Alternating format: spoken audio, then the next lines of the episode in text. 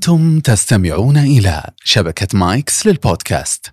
السلام عليكم واهلا وسهلا يا رفاق، معكم محمد الشثري وهذا بودكاست جولان، أحد مبادرات نادي كتابي بالشراكة مع شبكة مايكس البودكاست.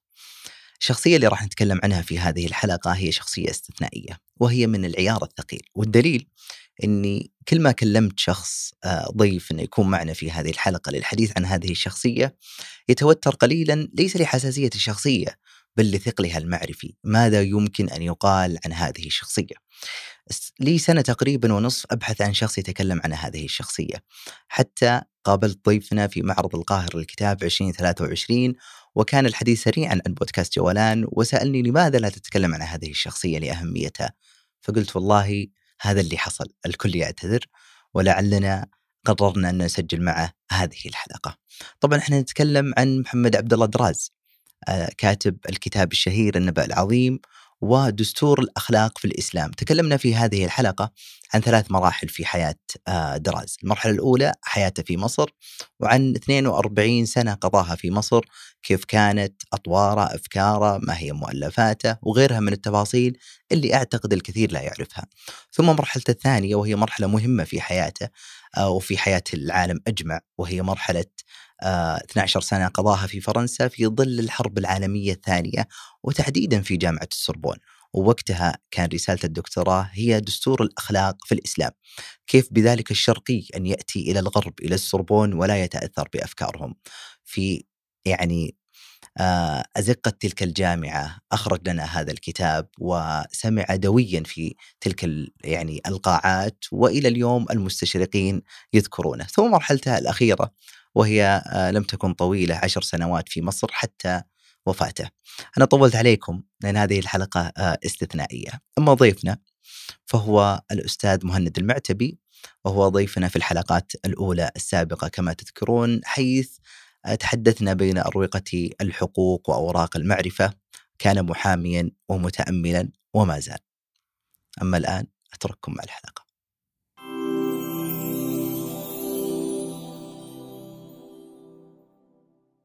دراز لا يشبه إلا نفسه هذه قلناها في البداية. لكن الشماغ هنا معلق بغينا نلبسه ليش ما لبسناه؟ والله أنا جبت الشماغ احتياطا بغيت أجيب بشت أصلا لأن دراز يستحق هذا الحديث عن شخصية الله دراز. هذا فعلا إحنا اليوم آه، أنا قلتها في المقدمة إحنا سعيدين لهذه ثاني حلقة معك شخصيا ولكن هذه حلقة محددة عن محمد عبد الله دراز وهو الشخص الذي أخبرتني أنه يعني لك الكثير وربما هو الشخص الأول آه، في في القرن الماضي. بالنسبة لي. بالنسبة لك. آه، دائما نسال السؤال التقليدي لكني أحب إني أسأله كيف كانت البدايات؟ ولماذا كان هو الشخص الأول بالنسبة لك في القرن الماضي؟ إيه ابد الله يحييك أستاذ محمد. أنا سعيد بهذه الاستضافة واعتبروني الابتلاء على جولان يتكرر عليكم ضيف مثلي مرتين بالعكس. لكن عانكم الله. آه، دراز بالنسبة لي هو الشخص الأول في القرن الماضي. أول شيء كثير من الشباب يسأل سر الاهتمام ب علماء مصر ومثقفي مصر في القرن الماضي. الجواب بكل اختصار أن القرن الماضي هو قرن مصري بامتياز. لا أعتقد أنه في شخص يستطيع أن ينازع في هذا بكل العبء والحمولة اللي كانت في مصر بكافة الأطياف واختلافاتها فلا يكاد يتصور أنه في مثقف أو مثلا حتى طالب علم يعني يروم الكمال المعرفي لا يقرأ لكتاب مصر مثلا بجميع بجميع أطيافهم يعني دراز نسيج وحده ولا يشبه إلا نفسه صحيح. البداية مع دراس كانت وأنا طالب جامعي في السنة الثانية آه، في القصيم. ما ودي أقول قبل كم سنة لكن فعلا يعني قاربت على قاربت على 20 سنة الآن. آه، أنا الحقيقة كنت مهتم بالدراسات اللي اللي أعتقد إن فيها تجديد. يعني منذ أن دخلت طالبا يعني في كلية الشريعة كنت حريص على يعني تستهويني الأشياء اللي فيها جيدة وفيها طريقة تفكير مختلفة. طبعا هذا الشيء يعني من من زمان أتوقع لو يرجعون الحلقة الأولى ذكرت هذا الشيء يعني البداية المبكرة في القراءة هي اللي جعلتني إني مثلا أهتم بالأشياء هذه. آه ذلك الفصل الذي عرفت فيه الدراز رحمه الله آه كانت بالنسبة لي صدمة صدمة معرفية. يعني استطاع دراز أن يغير حتى خطتي العلمية. كنت آه في الصيف جالس في القصيم طبعا أرجع أقول السفر وقتها من جيزان القصيم مثل السفر إلى لندن أوه. لأنه ترانزيت إما في الرياض أو في جدة تأخذ ساعات حتى تصل كانت مرهقة ومكلفة. فكنا نجلس الطلاب المغتربين القصيم من مثلا من من منطقة بعيدة مثل جيزان نجلس فصل كامل يعني ما نرجع لأهالينا. هذيك ذاك الفصل انتهيت الفصل الثاني وكان فصلا طويلا ثم الإجازة الصيفية ثلاثة أشهر ارتأيت وكاني يعني رغبت أن أمكث الصيف كله في القصيم. درجة الحرارة يمكن 46 وتفاجأت أن بريدة تقريبا تصير في الصيف شبه فاضية ترى. يعني أهلها يذهبون إما مكة والمدينة وإن كانت حارة بس يخرجون منها وحتى إلى أبها أو كذا. يعني ليست هي بريدة اللي وقت الدراسة. أما الطلاب المغتربون فغالبهم يعود إلى أهله. فذلك الفصل جلست في القصيم في شقتي وحدي ولذلك أتممت ثمانية أشهر آه سبعة أشهر عفوا ثلاثة أشهر الصيف وفصل دراسي وأول شيء عدت آه أول شيء فعلته بعد ما عدت إلى جيزان إني قبلت رأس أمي كثيرا ويديها واعتذرت إن هذا أطول انقطاع انقطع عنها. طيب مالك بالطويلة وقد أطلنا. إيه. في ذلك الفصل في الصيف كان عندي خطة آه، شخص وحده يعني ما كنت مر... كنت مرتبط بشيخ واحد فقط أقرأ عليه في الحديث. وكان وقتها هذا يعني اهتمام كبير جدا.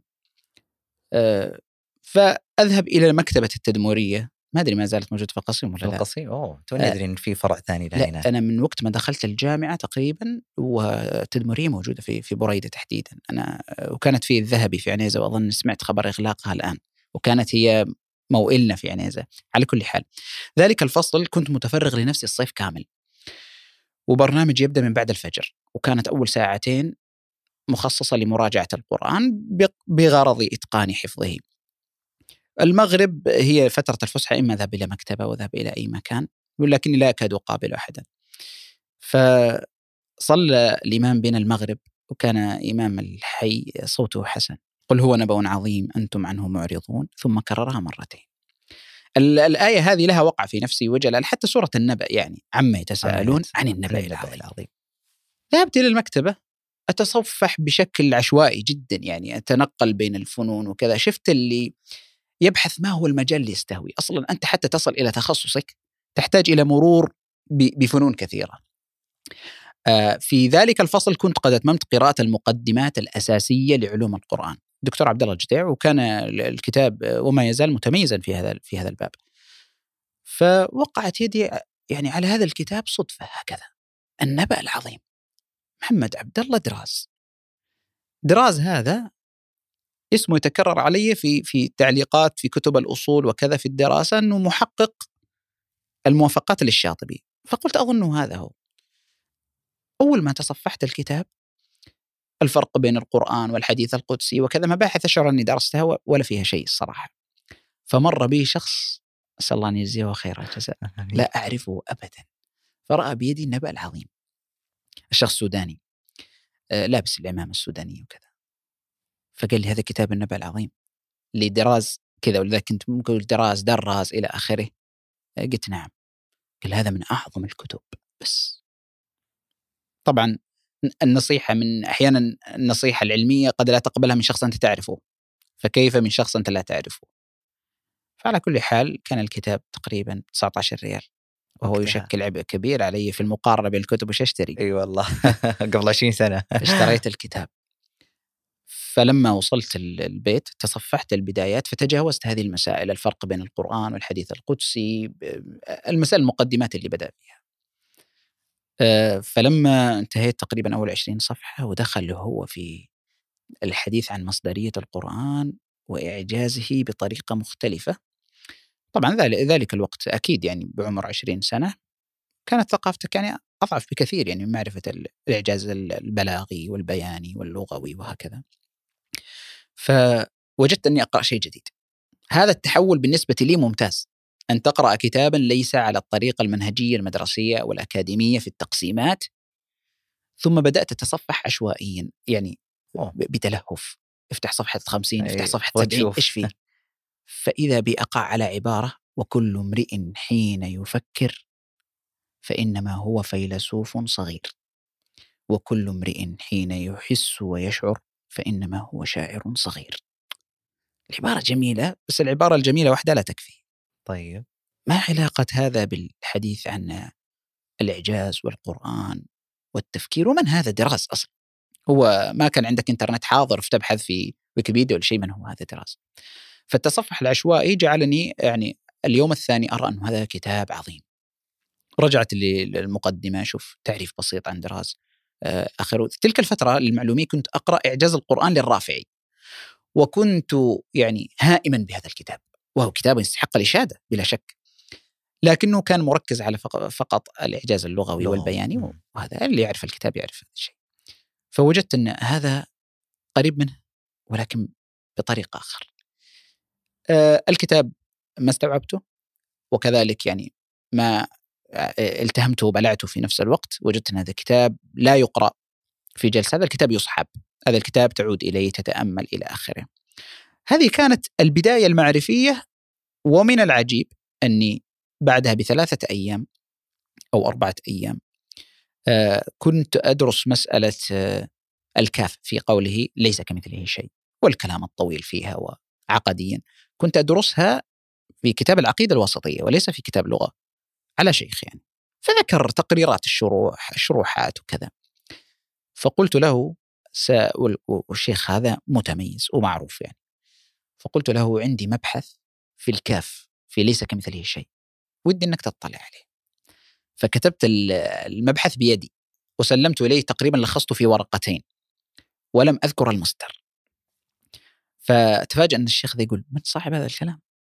قلت هذا وجدته في كتاب. قال ما هذا الكتاب؟ أنا يعني هذه المسألة أعيشها من عشرين سنة وأشرحها وأقررها وأبحث وهو كما ذكرت يعني حتى البحث اللغوي عنده جيد. فقلت هذا الكتاب النبأ العظيم لمحمد عبد الله دراز. قال هذا الكتاب في مكتبتي يمكن من عشر سنوات أو كذا. ما قد تصفحته أصلا. آه، إلى إلى وقت قريب إذا قابلته وكذا لا نذكر إلا هذا المشترك طبعا. آه، بعيدا عن تفاصيل هذه المسألة. فهذه البداية مع دراز آه، بهذا الكتاب تقريبا يعني. ما الذي حاول إضافته محمد عبد دراز في النبأ العظيم خاصة من يقرأ الغلاف؟ يجد أنه كتب النبأ العظيم قراءة جديدة أو نظارات أو جديدة. يعني حتى هذه الثقة في القرن الماضي يعني القرآن من 1400 سنة. صح. محمد عبد الله دراز يدعي ولكن يدعي ويقيم البينات على دعواه.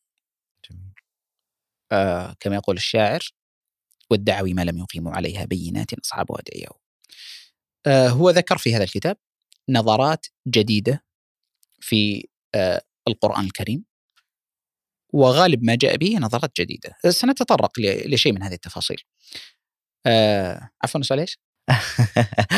ما الذي آه يعني وش وش الجديد في هذا في, في هذا الكتاب؟ ما الجديد؟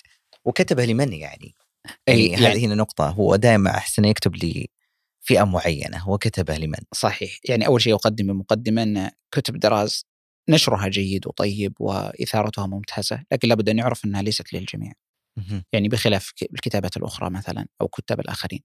يعني النبأ العظيم يعتبر من أسهل كتبه ولكن يحتاج من قارئه أن يكون آه، أقل أحواله مستحضرا لكثير من آيات القرآن وعنده قاعدة أساسية في علوم العربية. وشيء من التاريخ وشيء من التفكير الناقد لأنه هو يركز على هذا الحصر المنطقي عند دراز إن تيسر تكلمنا تكلمنا عنه. آه، دراز بهذا الكتاب آه، قد يجازف مجازف ويقول طبعا أنا أقول هذا الكلام تنزلا مع مع من لم يقرأ الكتاب يقول كيف كيف يبالغ هذا الشأن؟ أنه أسس علما جديدا. هذا العلم اللي هو علم مصدر القرآن. مصدر القرآن. مصدر القرآن. ترى النبأ العظيم هو رسالته. ما مصدر هذا النبأ العظيم ما مصدر هذا القرآن. طبعا آه، تعرف المتقدمين من السلف بحثوا في دلائل الربوبية وبحثوا في دلائل النبوة وكذا. دراز طبعا الفترة الزمنية لها أثر أكيد. آه اللي هو كلام المستشرقين والطعن في القرآن وأن هذا القرآن يمكن أن يكون من من محمد بشكل شخصي. ويمكن أن يكون من معلم آخر خفية يعني. آه دراز قال طيب. أسس هذا العلم علم مصدر القرآن ودار الكتاب في هذا الفلك. القرآن لا يمكن أن يصدر إلا بثلاث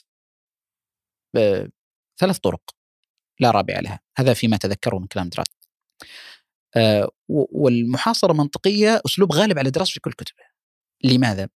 دراز إحنا ما ذكرنا شيء من سيرته لو لو نعود نذكر شيء من سيرته. من سيرته إنه هو شخص يعني قرآني من الطراز الأول ونقصد بالقرآني هنا الارتباط العظيم بالقرآن وليس عدم النهل من السنة. آه، المشهور عنه أنه ورده اليومي ستة أجزاء.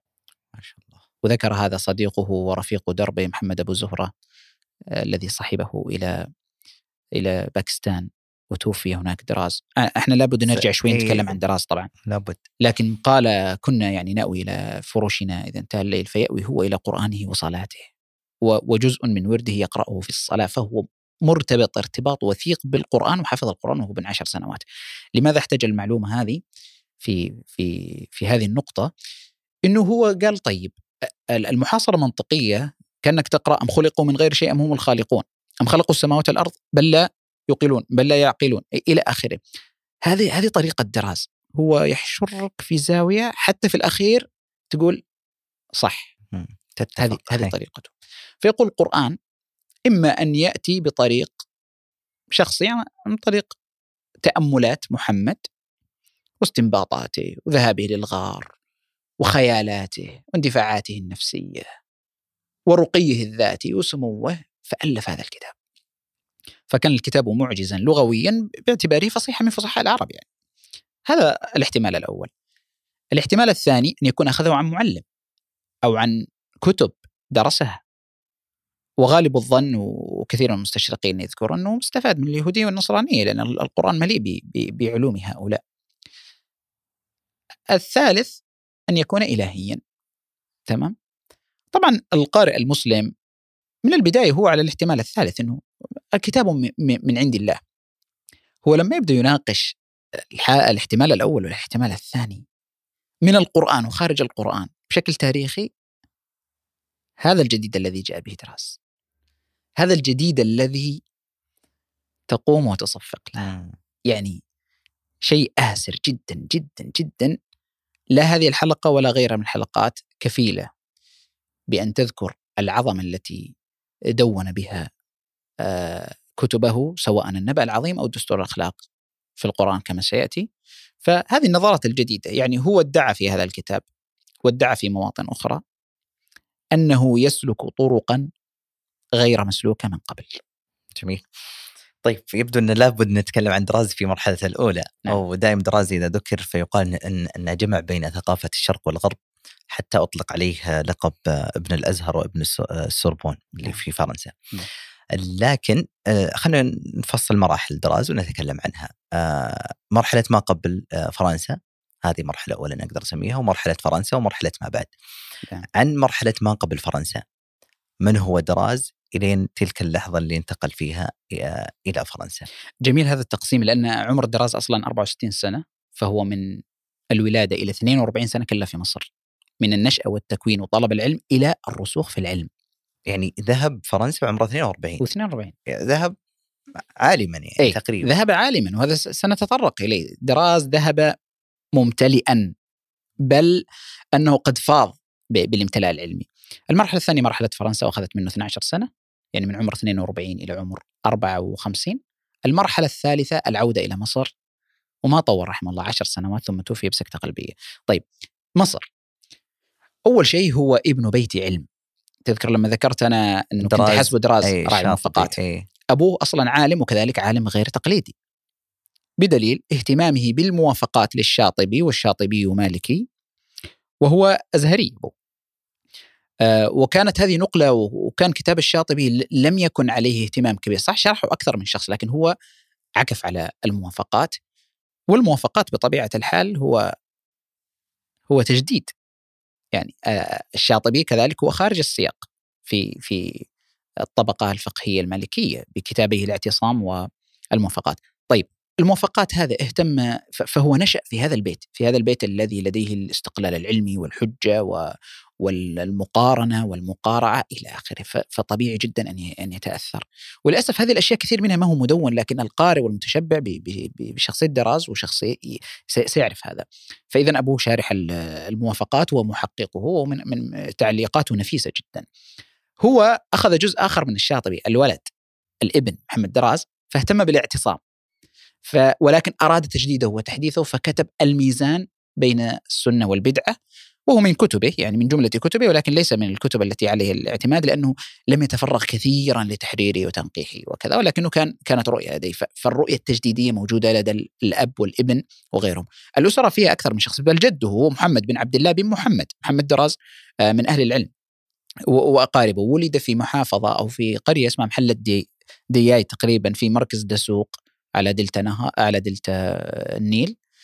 آه، تابعة الآن إداريا لمحافظة كفر الشيخ. ولد عام 1900 1894 آخر القرن التاسع عشر. يعني اللي مولود 1414 أو 1404 و- آه، 1994 فهو ولد قبله 100 سنة. تمام؟ آه، مرحلته الأولية آه، تلقي عن والده واضح أنه تربى تربية يعني مهيئة. ولذلك حفظ القرآن وهو بن عشر سنوات. الله. نعم. آه، ثم درس في المعاهد التي تتبع للأزهر في الإسكندرية. آه، وهي قريتهم تقع أصلا بين الإسكندرية والقاهرة وأظن الإسكندرية أقرب يعني.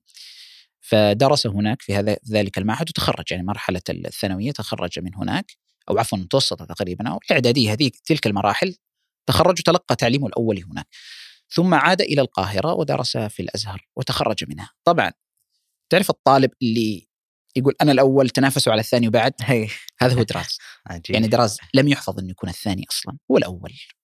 إلى أن تخرج من الدكتوراه بمرتبة الشرف ال- الأولى إلى آخره. فبعد ذلك درس في الأزهر إلى أن أخذ الدكتوراه العالميه وهو ابن 22 سنة. أوه. نعم. أصبح دكتورا. ومباشرة عين في في المعهد الذي يتبع للأزهر ثم بعد ذلك عاد مدرسا في الأزهر. وكان وهو طالب. معروف. مم. يعني تعرف اللي إذا مر في الأسياب كلنا كلهم يعرفونه. مع ذلك متواضع في غاية التواضع واللطف والأدب كما سيأتي إلى جزء من هذا. هذه تكوينه يعني اللي اللي أذكر إلى أن تخرج وأخذ الدكتوراه وكانت الدكتوراه في في في هذه الموضوعات يعني. آه، تلك المرحلة وش أشهر مؤلفاته؟ يعني آه، آه، يبدو لي إنه ما ما باشر التاليف التأليف إلا لما باشر التدريس آه، فبدأ في النبأ العظيم. والنبأ العظيم أصله يا سبحان الله أصله يعني محاضرات للطلبة في, في الأزهر. تمام؟ يعني الطلاب اللي يدرسون الدراسه ومجموعة درسوا عنده يعني من المعروفين. فكانت مجرد بحوث يعني في الإعجاز وفي البيان وفي آه، فمسودته الأولى كانت في تلك الفترة يعني وهو نستطيع أن نقول أنه يعني عشريني ثم بعد ذلك آه، وأظن نشر هذا الكتاب. يعني أو أقل الأحوال أن هذا الكتاب تدول يعني. آه، ثم ما عاد لتنقيحه مرة أخرى. وهو ذكر في المقدمة عبارة لطيفة يقول هذا الكتاب أصله أو آه، يعني مسقط رأسه كان آه، يعني في بداياته لكن لم تتشكل أعضاؤه بهذه الصورة يعني إلا إلا بعد أن عاد إلى مصر بعد فرنسا. وعاد بمكنة وملكة أكثر. طيب هذه هذه مرحلة مصر في إشارة ضرورية اللي هي؟ بمجرد ما أخذ الدكتوراه ذهب لأحد المعاهد المسائية لدراسة اللغة الفرنسية.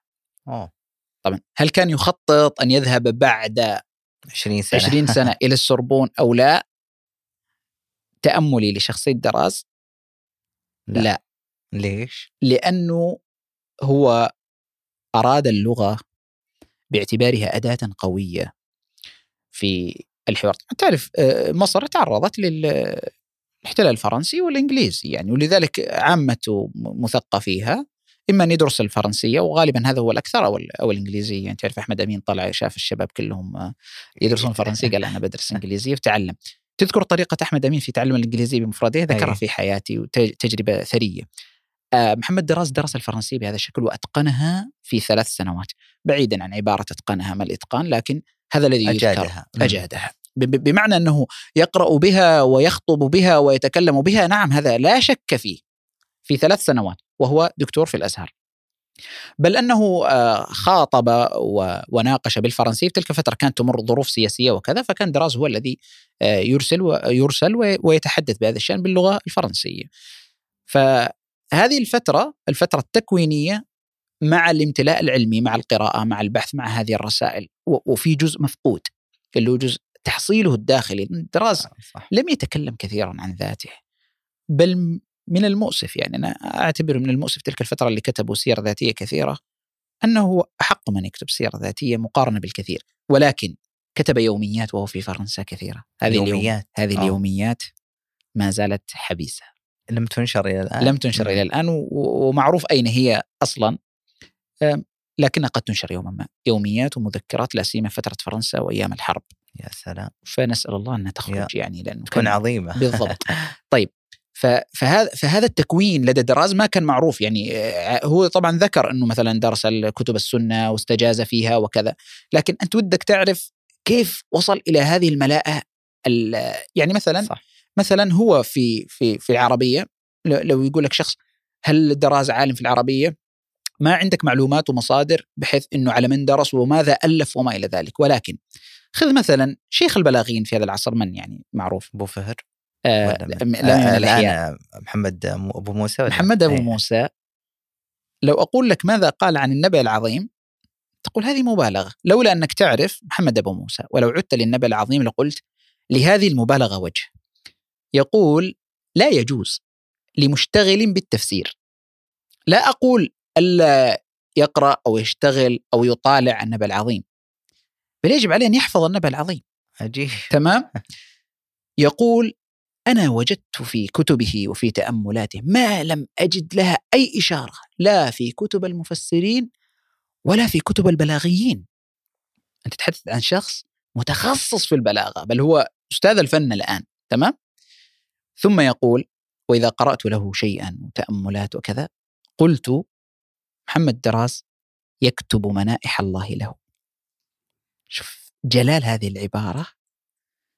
واقرأ كتب دراس وقارنها بهذا الكلام. بعيد عن يحفظ أو يستظهر العقلية التي كان يكتب بها ويتدبر بها ويستخلص بها استثنائية ولا يكاد يشارك أحد. بل بل الأعجب من ذلك ما جاء بعد دراس أصلا له الآن كم يعني أكثر من 70 سنة 72 سنة من- توفي 1958 أم، من جاء بعد دراز ومع إنه هو يقول أنا هي الأرضية هذه علشان بعدين تجون تستفيدون.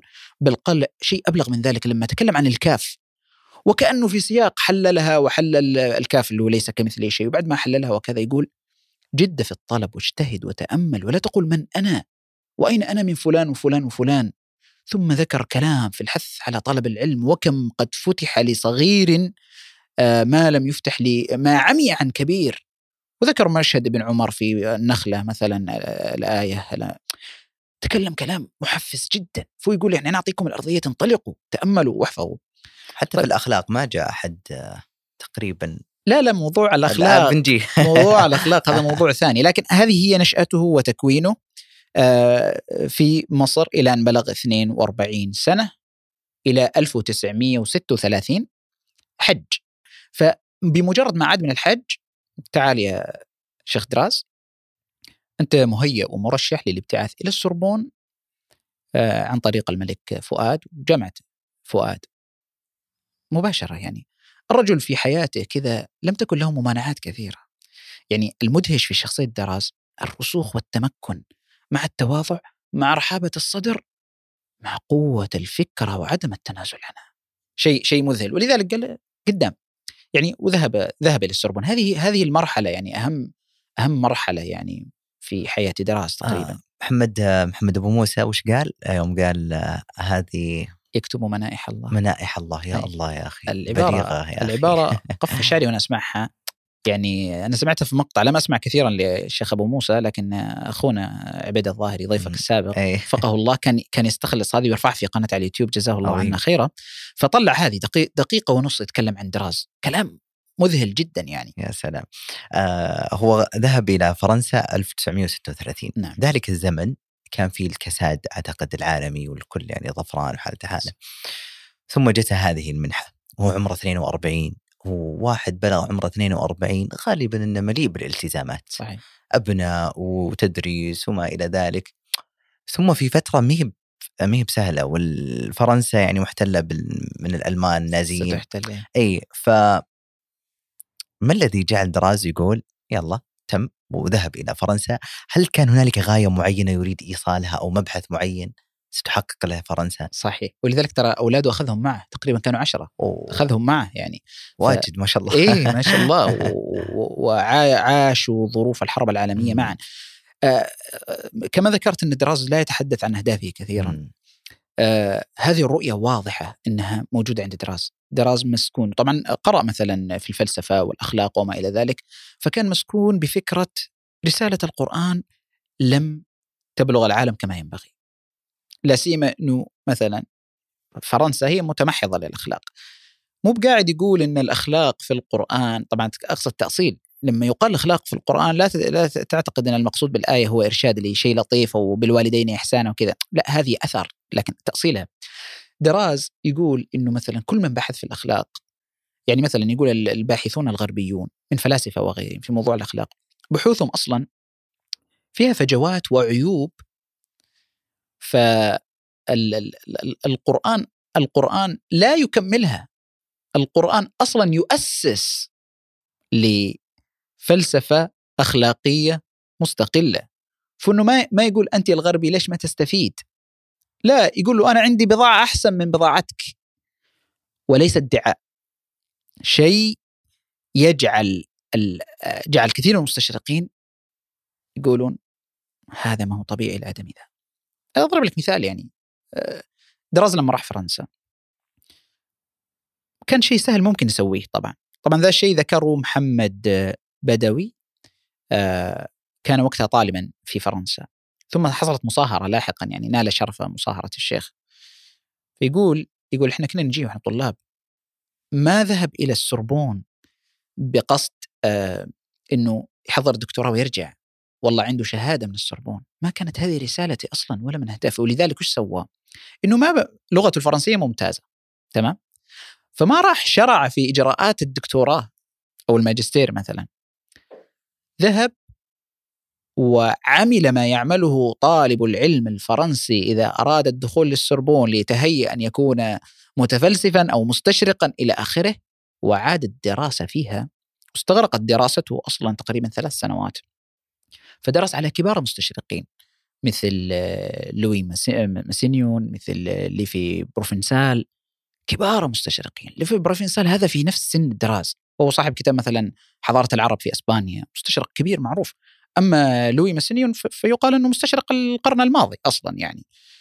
فهؤلاء درسوه درس المنطق والفلسفة وعلم النفس وعلم الاجتماع.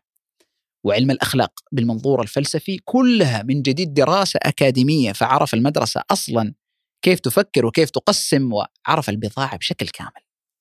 ليفاجئهم في الدكتوراه بهذه الرسالة التي أخذت من تقريبا ست سنوات. العمل عليها. كان مشروعا. طبعا ما كمل ثلاث سنوات تقريبا إلا بدأت الحرب العالمية الثانية. إيه. وكانت كانت فترة حرجة عليهم جميعا.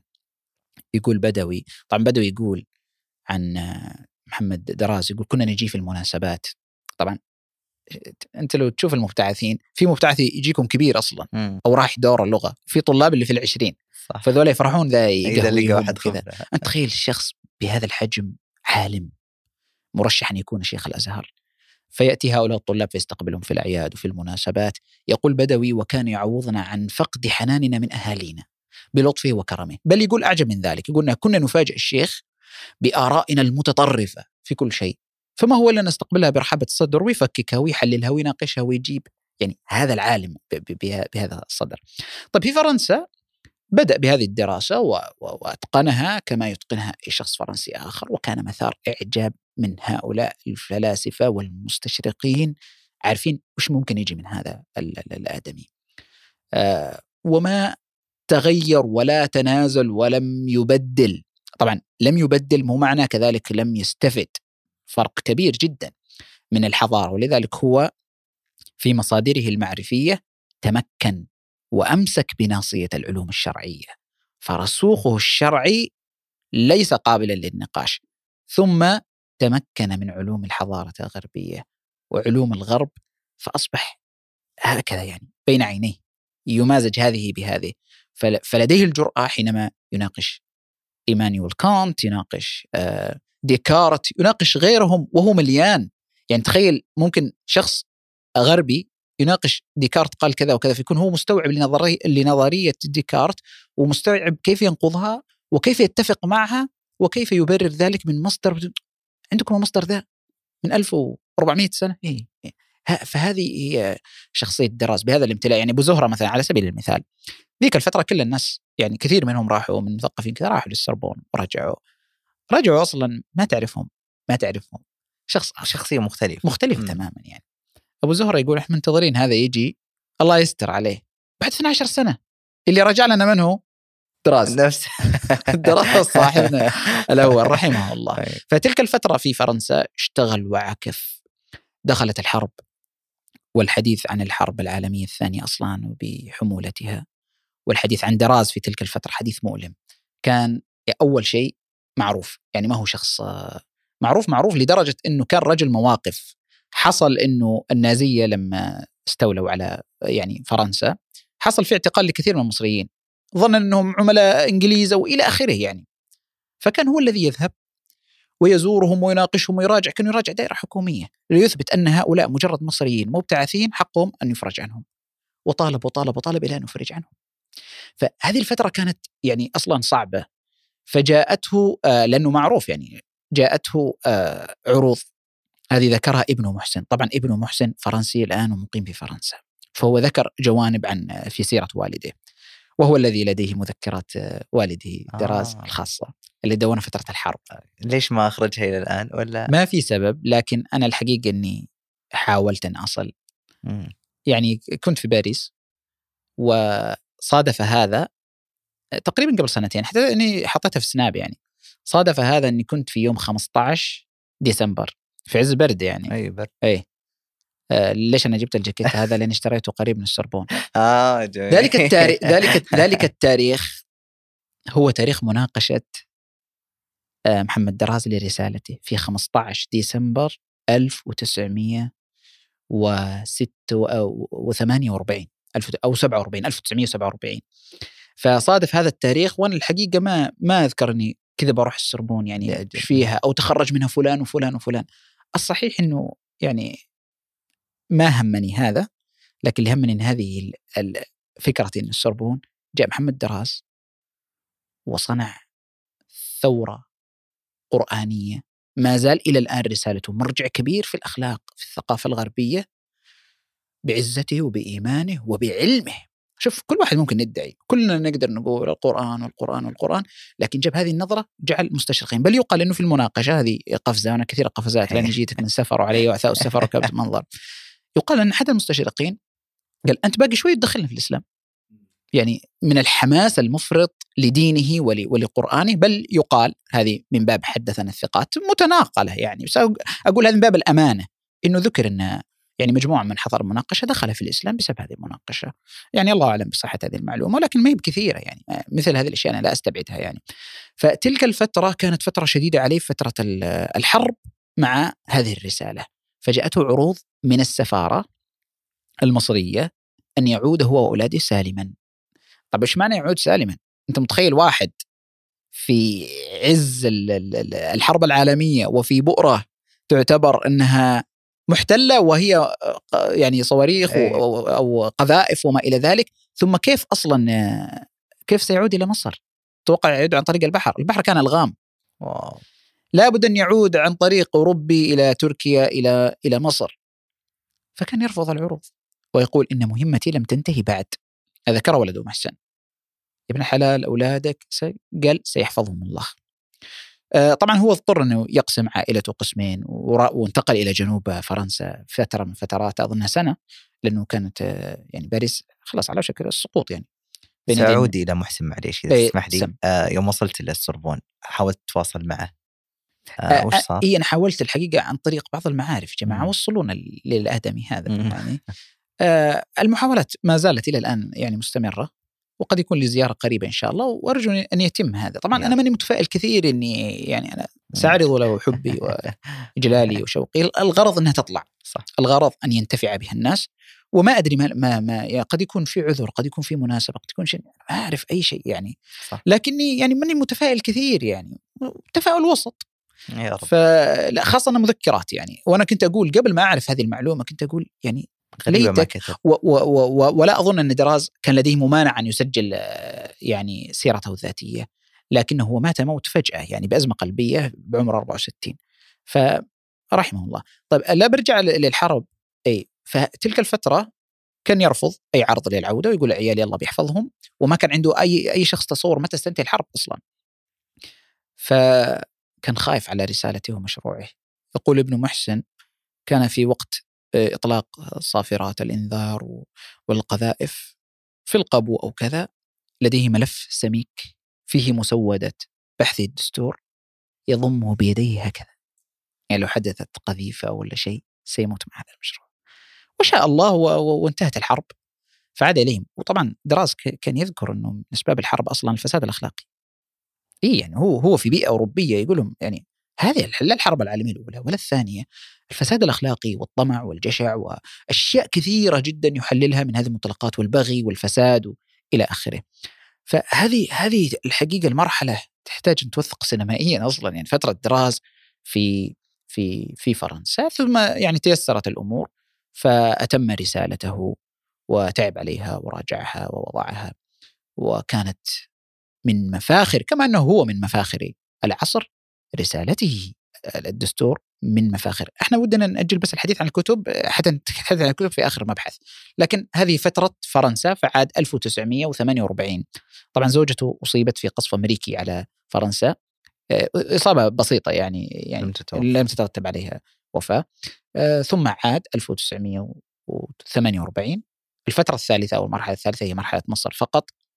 وهذه المرحلة يبدو لي أنه ما كانت لديه لقاءات ومؤتمرات كان نموذج العالم المشغول شفت العالم اللي مؤتمرات وما لا في موقف في فرنسا لا يفوت. وهو؟ 1939 تقريبا ودراز ما زال طالب مبتعث. عقدت فرنسا تقريبا أول مؤتمر لحوار الأديان. تمام؟ حوار الأديان إيش فكرته؟ تراسل كبار مرجعيات النصرانية واليهودية وما إلى ذلك. من اللي كان يعني يمثل الإسلام بالنسبة لهم؟ الأزهر الشريف. الأزهر صحيح. فمن الذي تلقى هذه الدعوة؟ دراز. الذي تلقى هذه الدعوة هو شيخ الأزهر في وقته محمد مصطفى المراغي. أنت مدعو لإلقاء ورقة بحث في المؤتمر مؤتمر حوار الأديان في باريس. تمثل الأزهر.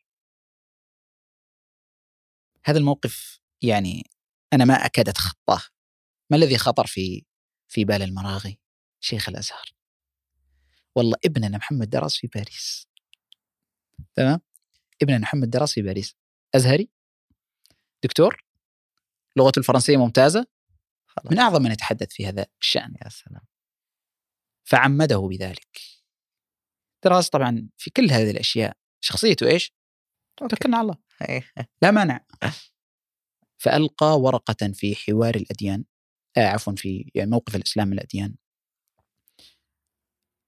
كانت محل إعجاب و غير متوقع من الجميع.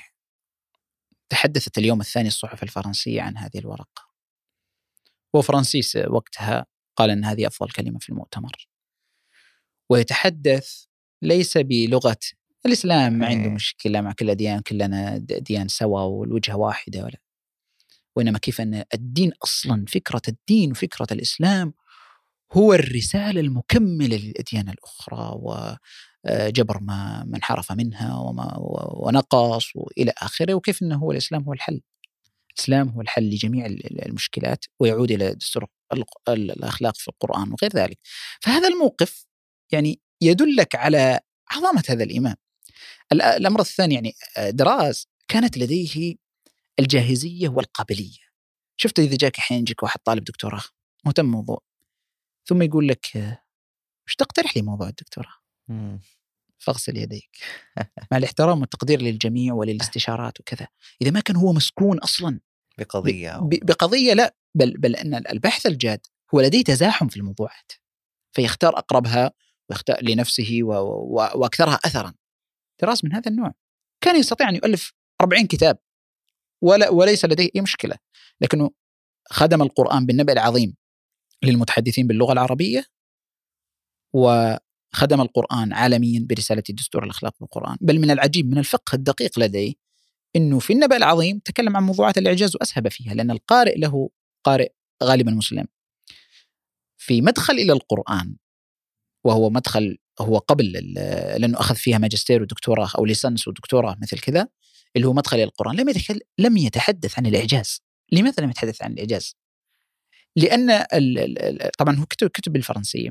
الكتاب آه، المدخل هو لشخص يقرأه غربي وفرنسي أو كذا فلو تقرأ لو يق لو يقرأ عشرات الصفحات في الإعجاز اللغوي ما يستطيع يفهم لأن ليس صوته. بل بل صديقه مالك بن نبي.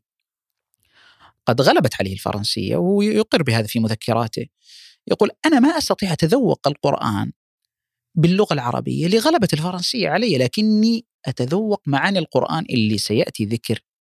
ما الذي أحدثه الدراز في موضوع الإعجاز ما بعد القشرة اللغوية من جهة التحليل؟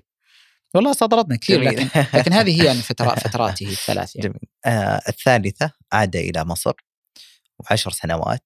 ما هي أغلب التفاصيل اللي حصلت هناك؟ آه، العشر سنوات كانت يعني مثل التدريس عاد ودرس في آه، طبعا هو درس في الأزهر ودرس في دار العلوم ودرس في جامعة فؤاد ودرس في أكثر من مكان وانشغل مثل ما قلت لك فيما يظهر لي بالمؤتمرات واللقاءات والحديث الإذاعية وكان يكتب شيء من هنا وشيء من هنا و و ويشارك بكثرة.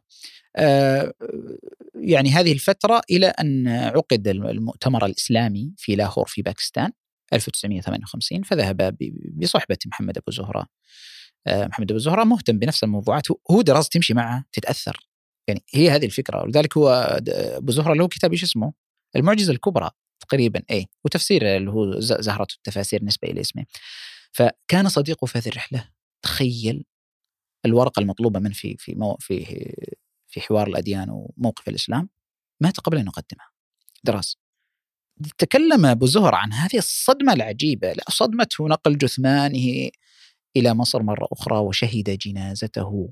جمع غفير. ما كان الناس متصورين دراسة بيموت بالشكل هذا وبشكل مفاجئ. مع إنه 64 يعني يعتبر طبعا تحسب الهجرة 66 يعني عمر عمر طيب. لكن متعودين واحد 75 80 إلى إلى آخره. فكانت صدمة عليهم. حتى يقال إنه يعني في في جنازته يعني أمطرت السماء. فكان الناس تقول يعني تبكي الأرض وتبكي السماء وكذا. وما ذلك بكثير على دراس يعني. جميل رحمه الله. آه، إحنا ما ودنا نوقف من هذا الاستطراد يعني ميزة هذا الحديث وميزة البودكاست إن نستطرد ونأخذ تجربتك القرائية معه. آه، ذكرنا النبأ العظيم مدخل القرآن دستور وكذلك آه، يمكن ذكرنا كتاب الدين. ولعلنا ننتقل. أنت ذكرت نقطة معليش أبو ريان؟ آه، قبل أن ننتقل إلى الكتب الأزهر. أي. آه، في الأزهر آه، أتوقع يوم عاد رشح إلى رئاسة الأزهر مهم. آه، ولكنه رفض نعم آه، لماذا رفض؟ آه، هو عرضت عليه مشيخة الأزهر واشترط شروط لم تتحقق هذه الشروط أو لم يلزم أنفسهم بتحقيق هذه الشروط فاعتذر من غ... من من من من أكثر الأسباب أنه طلب الاستقلالية التامة مم. فيها يعني هذا يوم عاد إيه، من فرنسا لما عاد مم. يعني يعني يكون مستقلا علميا و... ولا يكون عليه أي تأثير ف جميل آه، كتب دراز 14 كتاب تقريبا أو مباحث ما هي ذكرت في البداية أربع كتب أساسية. آه، هو دراز الحقيقة كتب كثيرا. آه، بالمناسبة هو في شخص بلدي دراز. هذا حصل بيني وبينه تواصل رحمه الله توفي 2013 وهو اللي أخرج غ- كثير من كتب دراز. اسمه أحمد مصطفى فضلية رحمه الله. آه، أزهري وتخرج من الأزهر يقول في الأزهر عرفت أن دراز ابن قريتي من محمد رجب البيومي. محمد رجب البيومي له كتابات عن دراز وترجم له في النهضة ال- آه، اللي هم الإس- النهضة ال- التراجم النهضة الإسلامية مم. من خلال معاصريها تقريبا في الجزء الثاني ترجم تقريبا 25 صفحة ل- لدراز وفي رسالة اسمها المبحث الأخلاقي آه، عند دراز تقريبا المؤلف اسمه محمد البيومي قرأت في بعضه أنه محمد راشد البيومي فلا أدري هل هو هو هذا نفسه. الشيخ الشهير أو غيره لكنه مهتم بدراز كثيرا يقول فعرفت أنه من قريتي فرجعت وأبحث وش كتب وش ما كتب وأخرج مجموعة منها كتاب اسمه حصاد القلم. هذا جمع مقالات وخواطر وأفكار وكذا. ومنها كتاب اسمه سيرة أو دراز من سيرة معاصري فجمع السير هذه وذكر جزء من اللي ذكره محسن ابنه في كلام. وتواصل مع كل من له علاقة. يعني آه، معروف إن أحمد فضلية رحمه الله ذهب إلى ماليزيا ابتعاث 2011 عاد 2012 عقد معه لقاء عن آه، تراث دراز توفي 2013 عمره 49 سنة. رحمه الله كان موتا فعلا مفاجئا. يعني تفاجأ الناس بموت الشيخ وتفاجأ الناس بموت جامع علمه وتراثه. وكانت رؤيته التي ذكرها أنه كثير من الكتب سيخرجها وحتى أنه قد يكون حريصا على إخراج تلك المذكرات. وبلا شك أن له علاقة مع كان كانت له علاقة مع ابنه محسن ومجموعة. لكن أنا أقول للمهتم بدراس إنه كتبه كثيرة. يعني الميزان بين السنة والبدعة يعني لم يحرره كثيرا أو ألف أصله. أول ما ألف مثلا المختار من كنوز السنة وش تذكر كذلك من كتبه؟ نظرات في الإسلام. آه عبد الله الأنصاري العالم القطري رحمه الله آه جمع كتاب من أخلاق القرآن احاديثه الإذاعية وكذا وكذا. اقرأ بس مثلا وثيابك فطهر. يمكن سبع مقالات ست مقالات. يتحدث بطريقته الخاصة باعتباره يعني نموذجا فريدا لكن يخرج القارئ لدراز من هذه الأربع كتب بخلاصة فكر دراز بخلاصة علم دراز النبأ العظيم وهذا أشهرها وذكرنا أنه ألفه في البداية ثم حرره بعد ذلك ويتناول الإعجاز ومصدرية القرآن فأسس فيه علم مصدر القرآن. الثاني دستور الأخلاق في القرآن وهو رسالته للدكتوراه العظيمة وقد يعني نرجع الحديث عنه قليلا. الثالث مدخل إلى القرآن بالفرنسيه كذلك مكملا ل أو مقدمة لبحثه دستور الأخلاق. الرابع الدين. الدين هذا أصله محاضرات وهكذا لما أسست في الكليات آه، مواد متعلقة ب بالأديان ودراسة الأديان وبالمناسبه كتاب الدين كتاب عظيم جدا جدا جدا يعني ناقش فيه آه، يعني فلسفات وناقش في أشياء كثيرة بل يقول أحد الباحثين إنه من أفضل ما كتب حتى في الدين في الدين والتدين ونحو ذلك. فهذه الأربعة كافية وزيادة لأنه مثل ما ذكرت كتب دراز ما هو تقراه في قراءة الجرد ولا ليس ليس ليس هذا دراز ليس هذا دراز دراز يصحب.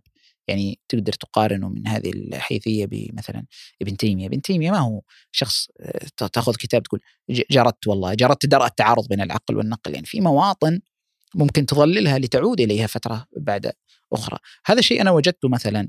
تعرف المقوله اللي تقول آه، حينما تقرأ الكتاب مرة ثانية فأنت لا تكتشف شيئا جديدا في الكتاب أنت تكتشف شيئا جديدا فيك. أنا دستور الأخلاق في القرآن تقريبا من عشر سنوات أقرأه في رمضان.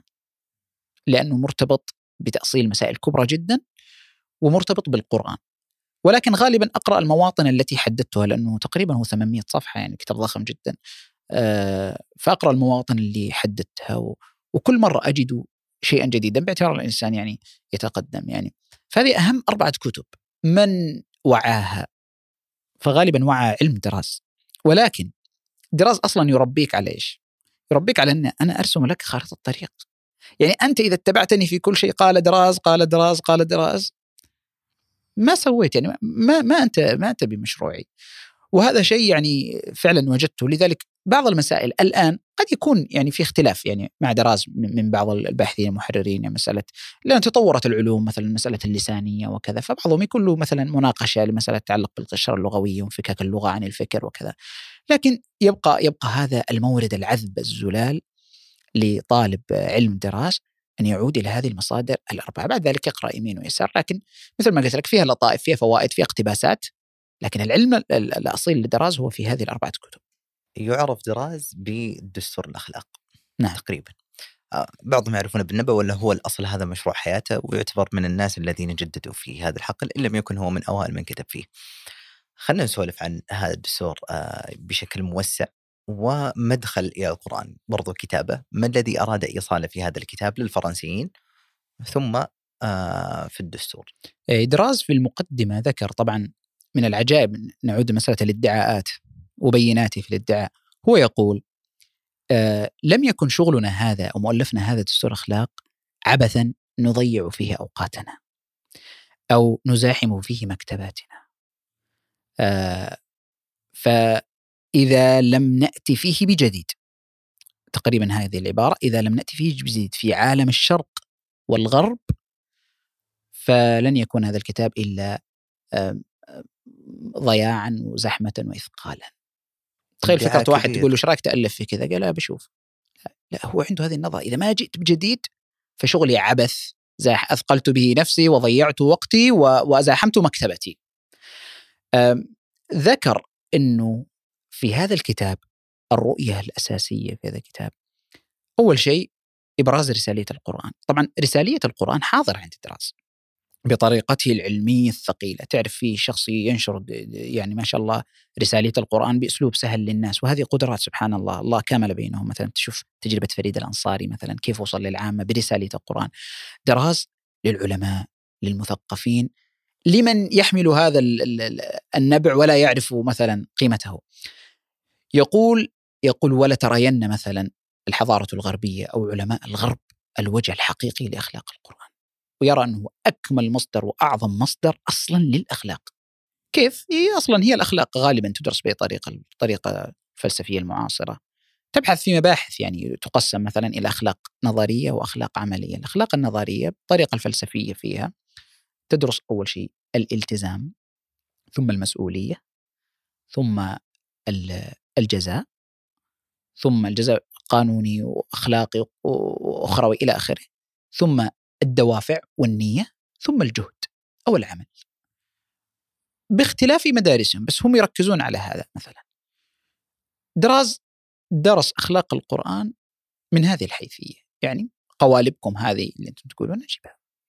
فبدأ ابتداء من الالتزام والالتزام عنده مصدره الأمر الإلهي. ألا له الخلق والأمر؟ ثم كيف أصل هذا؟ وكيف أصل حاجة الإنسان أصلا؟ إلى مصدر خارجي. وكيف ناقش فكرة أن الإنسان لا يمكن أن يكون مستغنيا ومنشئا للأخلاق؟ وأن العقل يعارضه عقل والفطرة والفطره تتغير بفطرة إلى آخره. هذا هذا كلام طويل. أنا مثل ما ذكرت لك الحديث عن الكتب بهذا الشكل. والله غير كاف. وفي اجحاف وأنا ما أستطيع أصلا. يعني أنا أضعف وأقل بكثير. أتحدث عن عن عظمة دراز يعني. لكن شكرا لحسن ظنكم ف ثم الجانب الثاني هو عالجه في الجانب العملي. يقسم تقريبا فيما أذكر إلى الأخلاق أول شيء الأخلاق الفردية. ثم الأخلاق ما سماه بالأخلاق العائلية ثم الأخلاق الاجتماعية ثم الأخلاق بين الحاكم والمحكوم وتنظيم العلاقة بينها ثم الأخلاق تقريبا الفردية الأخيرة لعلاقة الإنسان بربه وهذا الاتزان. هو ما هو هذا الكلام، الكلام عما بين هذه الثنايا. شيء مذهل يعني شيء يعني مثلا هو يصور للغربي مثلا اضرب لك مثال والأمثلة كثيرة والله لن نتوقف. يصور للغربي مثلا كيف أن قد تمر بكثير من البيئات إحباط مثلا في مسألة الخمر مثلا وانتشارها. يقول هذه عادة سيئة كل العقلاء يعرفون أنها عادة سيئة لكن أكثرهم ما ما عندهم محاولات جادة للتخلص منها. وهذه وهذه هو مأزق كثير من الحضارات الآن. تمام؟ وش يقول لك؟ دراس ذكي كيف يشرح معالجة القرآن للخمر. طبعا هذه يعرفها مبتدئ طلاب العلم أن الخمر تدرج. لكن الطريقة التي يشرح بها للغرب مذهلة. يعني مثلا يقول هي ليس في الخمر إلا أربعة إلا أربع آيات. الآية الأولى سماها التحرج وخز الضمير. شوف كيف؟ يقول آية سورة النحل سورة مكية وهي سورة النعم وال وال وال الله سبحانه وتعالى امتن عليهم بشيء. قال ومن ثمرات النخيل والأعناب تتخذون منه سكرا ورزقا حسنا. يقول القارئ العربي يفهم إنه توقف هنا. لا يفهم إنه في في سكر وفي رزق حسن وما وصف السكر بالحسن. فكأن الآية هل هي محايدة ولا غير محايدة؟ كذا يفكر. يقول فبعث في نفوس الناس التحرج والوسوسة حول الخمر. يعني ضمير. والله هو مو برزق حسن. الشيء الثاني دائما يقول هو يقول الفطرة تشحذ بالوحي ولا الفطرة يقول أصلا هو يؤصل مسألة وهديناه النجدين. وقد أفلح من تزكى من زكى وقد خاب من دساها اللي هو ونفس وما سوى فألهمها فجورها وتقواها ويتمسك بهذا الأصل كمصدر للأخلاق أنه الفطرة أصلا موجودة يجي الوحي يشحذها ويهذبها ويؤصل إلى آخره. فيقول الآن خلاص حصل هذا التحرج حصلت هذه الوسوسة حصل وخز الضمير فبدأ العقلاء ما عاد يشربون ليش؟ الله ما جعلها من الرزق الحسن وهي فعلا يعني أحيانا أشياء تقول يشرب الغربي إلى الآن العاقل اللي يشرب يقول آه لعلي شربت لعلي كثرت لعلي كذا فهم يعرفون الأضرار. الآية الثانية هذه جلست يعني جلست جلس يعني ما كث اثرها في الناس. الآية الثانية اللي جاءت هي آية آه ال- ال- الم- الموازنة الموازنة بين الإيجابيات والسلبيات، كثير من الناس يرى أن هذه الآية نص في التحريم، دراز يقول لك ليست نصا في التحريم، يسألونك عن الخمر والميسر. قل فيهما إثم كبير ومنافع للناس وإثمهما أكبر من نفعهما. يقول هذا توصيفات توصيف. لحل الخمر. النص هنا لم يحرم.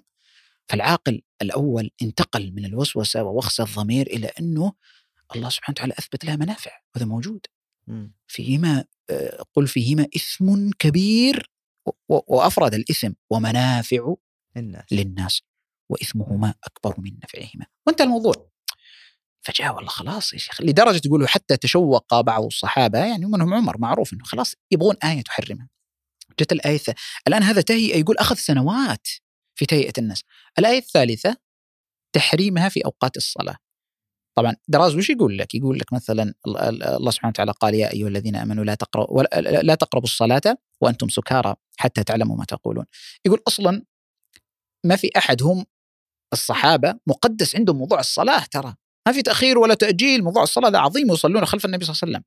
يقول فما في أحد بيسكر من الظهر أصلا للعصر إيه، من إيه. العصر للمغرب فيقول في تحريم نسيت التسميه اللي سماها لكن التحريم الجزئي هذا ضيق مسألة الخمر جدا. الآية الرابعة هي النهي الصريح يا أيها الذين آمنوا إنما الخمر والميسر والأنصاب والأزلام رجس. من عمل الشيطان فاجتنبوه. طبعا أنا قلتها بأسلوب البسيط السطحي ال- ال- ال- دراس كيف تناولها وكيف عمقها فأعطت رؤية لل- للغربي كيف تعالجت لا وليس هذا الشأن الشأن إن مسألة الخمر إلى اليوم عند المسلم نتيجة لتلك المدرسة وذلك التدرج شان عظيم. ذلك تجد إنه كثير من المجتمعات الإسلامية لا تعاني من- مسألة الخمر بينما آه، في ال- في البيئات اللي متاح فيها الخمر ولا الخمر أصلا ليس حراما عندهم مثلا في ديانتهم وكذا أصلا هو يعاني. يعني مثل معاناة واحد هنا مثلا يدخن ما يدخن إلى آخره. ف وعلى وعلى هذا فقس. لذلك أصلا ما في حرج أنت لو تقعد تشرح إلى بكرة أي كتاب سيقرأه الشخص يقول لا اللي سمعناه ليس بشيء أمام. أمام هذا الطوفان العلمي من من دراز. تذكر آه، إذا سمحت لي أي. عشان أريحك شوي. آه، تبارك. الله. آه، قرأت مدخلي للقران في رمضان الماضي وما كنت أعرف ماذا سيتناول يعني فيه ولكن تو... يعني القران ورمضان كان مناسب. أذكر الصفحة الأولى لما أتجاوزها. فكذا بشكل مباشر قال إحنا دائما نتناول القرآن بجانب إعجازي وجانب موضوعي. الإعجاز سيفهمه العرب. ولكن الآن أنا سأكتب ترى للفرنسيين ومدخل أصلا للرسالة فلن أتناول الجانب الإعجازي. تخيل مدخل القرآن دون الجانب الإعجازي اللي إحنا دائما نردده. الإعجاز اللغوي. اللغوي يتكلم قال بل الجانب الموضوعي. ثم ذكر يعني أول ما افتتح بهذا الإعجاز هو يعني أول مرة كان يمر علي سماها الإعجاز التاريخي. بمعنى أن هذا القرآن من 1300 سنة لم يحرف هذا اعجازا تاريخيا. صحيح. أنا أول مرة تمر علي عرفت اللي توافدت عليه القرون وهو كما هو هذا إعجاز. صحيح. كفى بهذا التاريخ اعجازا يعني. صحيح. ثم أخذ في في هذا القرآن آه، في في هذا المدخل. هذا شدني إني أقرأ الدستور. ولكن يعني إلى الآن آه، ما بدأنا فيه. لكن آه، في في هذا الكتاب آه، وجانب الإعجاز أذكر من المصطلحات سماها حبات درية الحبات أي. الدرية آه، وذكرت في يعني ظل حديثنا سنتكلم عن هذا الج- القشرة الإعجازية أي قشر اللغوي نعم. آه طبعا دراز يبدو لي أن بعض. الباحثين فهموا آه تأصيله في مسألة الإعجاز اللغوي فهما غير دقيق لا أقول غير صحيح هو قد يعني بادئ النظر والرأي قد يتصور للبحث أنه ي- يقلل من شأن الإعجاز اللغوي وهذا غير صحيح ابدا مم. آه هو سمى اللفظ خليني اشرحها احاول بشكل سهل إذا إذا كنت تتذكر بالضبط تفاصيل ما, تك... ما ذكره في القشرة اللغوية وسماها القشرة مم. طبعا بهذا الصريح يقول المفردة القرآنية اللغوية جاءت بأعجز ما يمكن أن تأتي به ولذلك عجز العرب أن يأتوا بمثله بس هو يقول لم يعجز العرب عن الاتيان بمثله لأنها قشر لغوية.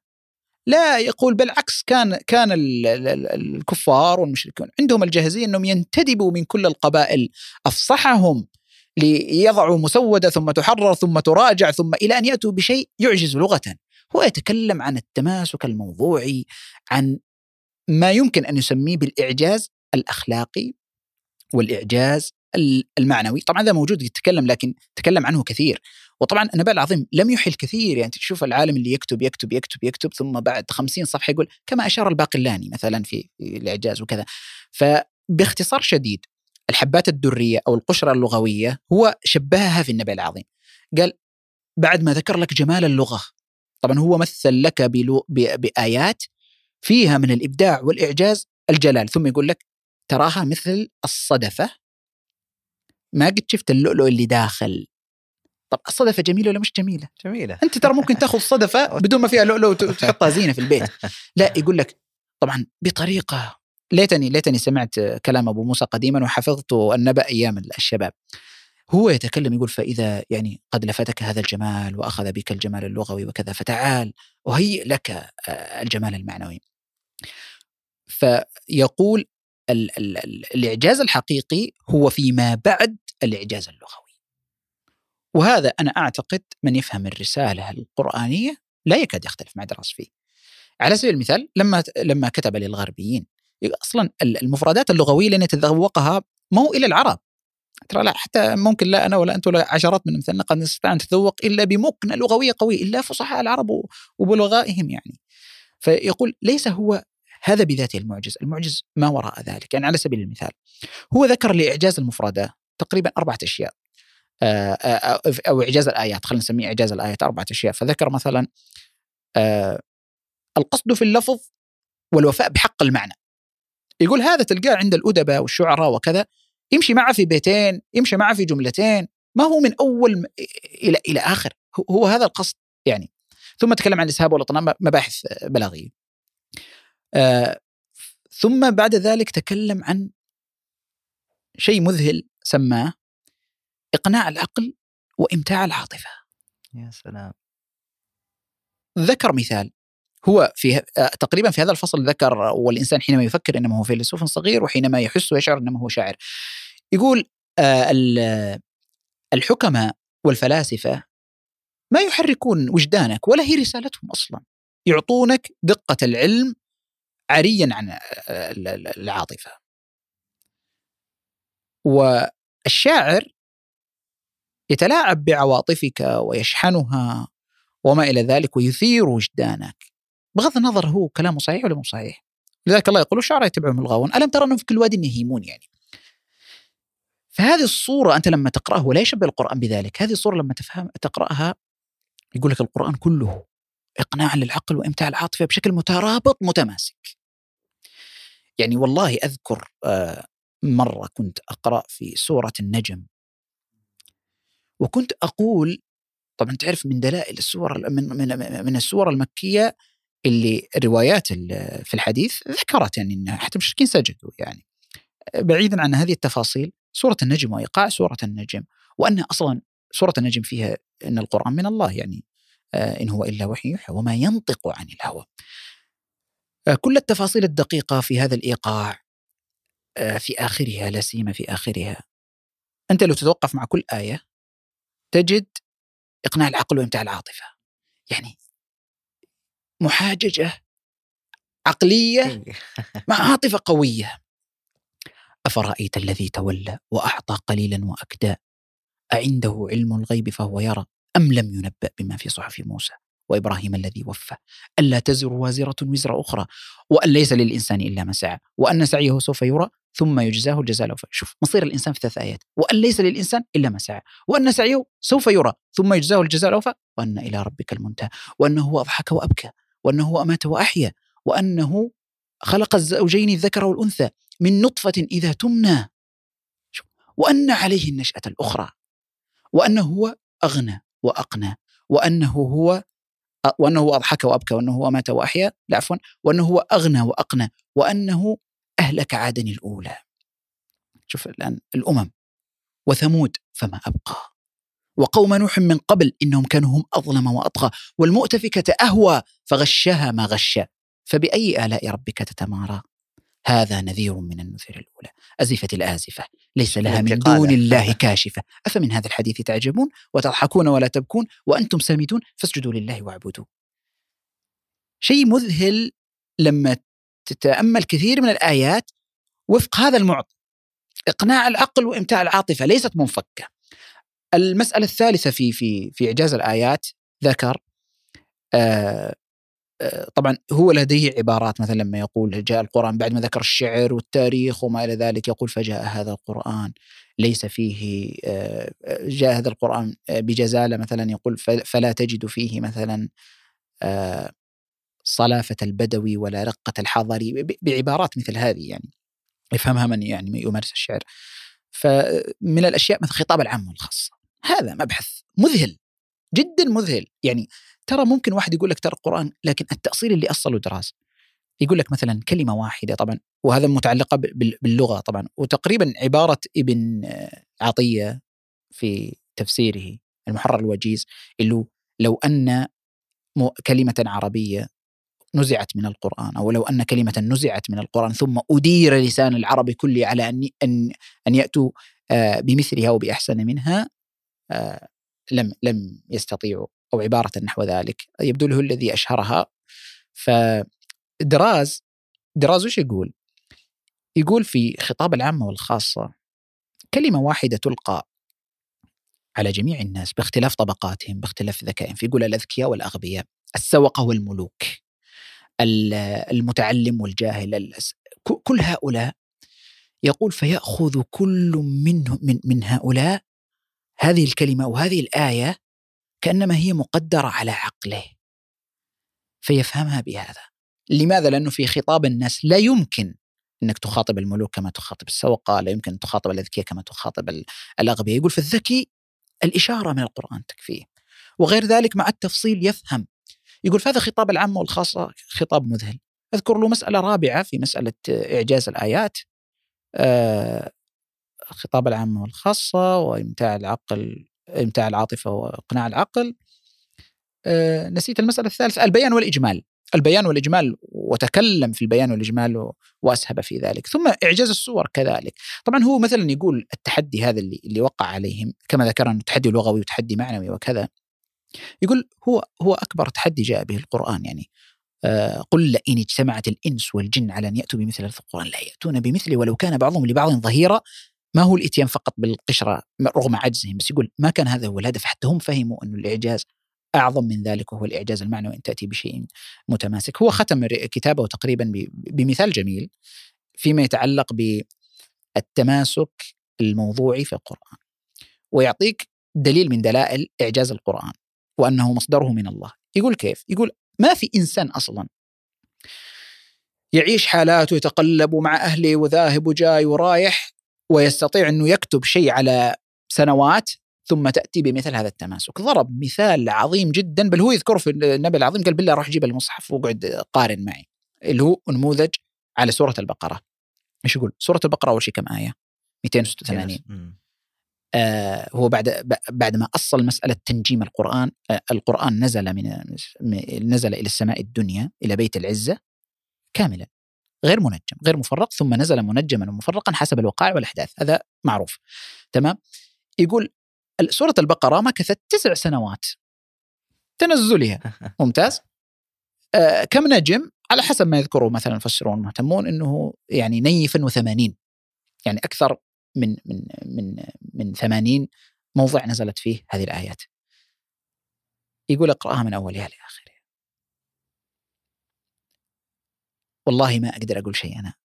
اقرأ كلام دراز في هذا التماسك اللي اللي اللي ال الذي ذكره. لكن هو يقول تجد أن هذه السورة أنا لم بعد ما قرأت هذه العبارة عجزت أني أطلع من سورة البقرة بغير ما قولبه لي دراز.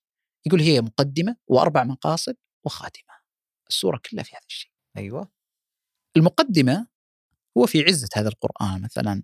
وفي أنه كتاب هداية وكذا هذا موجود من البداية ذلك الكتاب لا ريب فيه. تمام؟ ثم الهداية ثم القلوب وامراضها هذه هذه تهيئة يقول هذه المقدمة إن القرآن هو هو كل شيء. المقدمة الأولى دعوة كافة الناس للإيمان بهذا القرآن. المقدمة الثانية دعوة أهل الكتاب خاصة لترك باطلهم والإيمان بهذا القرآن. المقدمة الثالثة الشرائع الدينية. كامل. ولذلك تجد في سورة البقرة تسمى سنام القرآن فيها كل أركان الإسلام وفيها الأحكام وفيها البيوع وفيها كل شيء. آه، حتى قيل أن فيها ألف أمر وألف نهي وألف خبر. المقدمة الرابعة ذكر آه، أظن قال الوازع الديني والتي التي تجعل الإنسان يحافظ على هذه الشرائع. وذلك هذا موجود. م. آية الصيام آية الصلاة كلها موجودة. آية الحج كلها فيها ذكر هذا الوازع اللي تجعله يتمسك بهذه الشرائع. الخاتمة بيان مآل هؤلاء آه، في في آجلهم آه، ونحو ذلك. ولذلك تجد أن السورة يعني السورة ختمت بهذه الآية ودعاء المغفرة وما إلى ذلك. آه، وكيف أن المؤمنين قالوا سمعنا وأطعنا. لا تقولوا كما قالت بنو إسرائيل سمعنا وعصينا ثم تحاول طبعا فيها موضوعات أكثر وبعد ذلك جاء الباحثون وكذا لكن شوف كيف دراز هو يمثل لك فقط. يعني كيف دراز عاش مع السور الأخرى.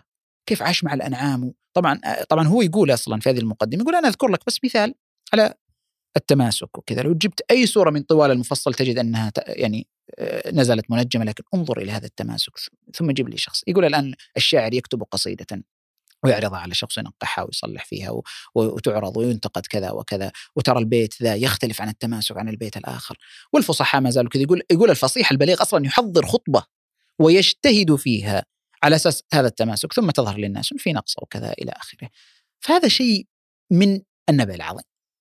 وهو وهو كتاب عظيم. عظيم. إيه؟ إحنا ما زلنا حول القرآن وهذا يدعونا إلى يوم ذكرنا مالك بن نبي الظاهره القرآنية. وقدم له دراز. آه اي هذه نعم. وتحدثنا عن مالك بن نبي. آه ما أدري لكن خلينا نسولف عن عن هذا الكتاب الفروقات وما الذي يعني آه حاول إيصاله مالك بن نبي وما الذي حاول إيصاله احمد راز وبعض الفروقات فيه. إي آه طبعا هم حصلت بينهم صداقة لما كانت في فرنسا، مالك بن نبي أعتقد إنه أصغر من دراز بعشر سنوات تقريبا. وذكر في مذكراته شاهد القرن إنه التقى بدراز لما جاءوا إلى طبعا بعضهم ذكر وهذا يتعجب قال دراز آه مالك بن نبي ساعده على تعلم الفرنسية. لما رجعت لأصل الكلمة في مذكرات شاهد العصر قال يقول في هذه الفترة جاء المصريين كأمثال فلان وفلان. فهذه المجموعة المصرية ساعدونا بأن صوروا لنا علم الشرق وكذا وكان مالك تعرف أنه مسكون بعلم الشرق ويذهب إليه. يقول وساعدناهم في اللغة الإنجليزية. ما قال جاء دراز وساعدته وكذا لأنه دراز كان متمكنا والشيء الثاني سيأخذ من الفرنسيين بشكل مباشر ومالك بن نبي وإن مكث 30 سنة في فرنسا. يعني آه، فليس هذا هو القصد. حصلت بينهم صداقة وحصل بينهم تقارب في المشروع. ومالك بن نبي قطعا تأثر بدراز جدا جدا جدا لذلك لما أعطاه الكتاب بالنسخة الفرنسية الظاهرة القرآنية لابد نذكر بعدين عبد الصبور شاهين لأنه هو اللي ترجم الكتابين وفضله في ذلك. أوه إيه هو اللي ترجم الظاهرة واللي ترجم دستور الأخلاق. لولا الله ثم هذا الرجل رحمه الله توفى 2010 عبد الصبور شاهين وكذلك الترجمه هذه وقوتها لما عرفناها يعني. مالك بن نبي ودراز حصل بينهم آه هذا الاشتراك في مصدرية القرآن. آه، طريقة معالجة مالك بن نبي تختلف قليلا عن آه، للاختلاف الأرضية الثقافية لكن هم يعالجون. يعني مالك بن نبي عنده جوانب جيدة مثل تحليل شخصية النبي صلى الله عليه وسلم تحليل تحليل نفسي مثلا وأنه أعظم صفة في النبي صلى الله عليه وسلم الاضطراد على طول هذه السنوات إلى آخره. لكن يشتركون في هذا ولذلك لما ألف الظاهرة قال دراز قدم لي. فقدم له دراز مقدمة عظيمة أظنها 20 صفحة ومحمود شاكر قدم له 30 صفحة وأكثر وتستطرد فدراز قدم هذه المقدمة بكل تواضع. أنت لما تقرأ الظاهرة تعرف إنه كتاب ممتاز وجميل ولفتات مالك بن نبي يعني رائعة. لكن إذا كنت تعرف دراز خصوصا في هذه المسألة تقول دراز قد تواضع كثيرا. فيقول له إحنا نعالج مسألة واحدة وأنت عالجتها بأدوات أفضل من الأدوات اللي عندي و... و... وما إلى ذلك. يعني عبارات مثل هذه يعني ما أذكرها لكنها كانت في في هذا التواضع. فالكتابان يصبان في مصدرية القرآن وأنه من الله من الله وحده بأسلوب جديد. يعني الأسلوب هذا لا يمكن أن تجده في كتب المتقدمين لأنه آه خلينا نسميه اللوثات. الاستشراقية ما كانت يعني ما كانت منتشرة في مصدرية القرآن والتشكيك فيه يعني. فلذلك عالجوه ب وهذا وهذا هو يعني العلم الراسخ يعني اللي يعالج إشكالية العصر بمعطيات بمعطيات العصر يعني. شيء يفهمون؟ يعرف دراز بالثنائيات هي آه. كثيرة.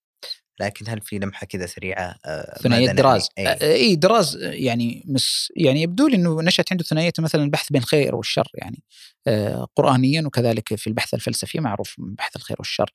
عنده العدل والظلم عنده الحرب والسلم الرواية. علاقة بالأديان. وعنده كذلك ثنائية الجبر والاختيار. عنده ثنائية النقل والعقل. النقل والعقل.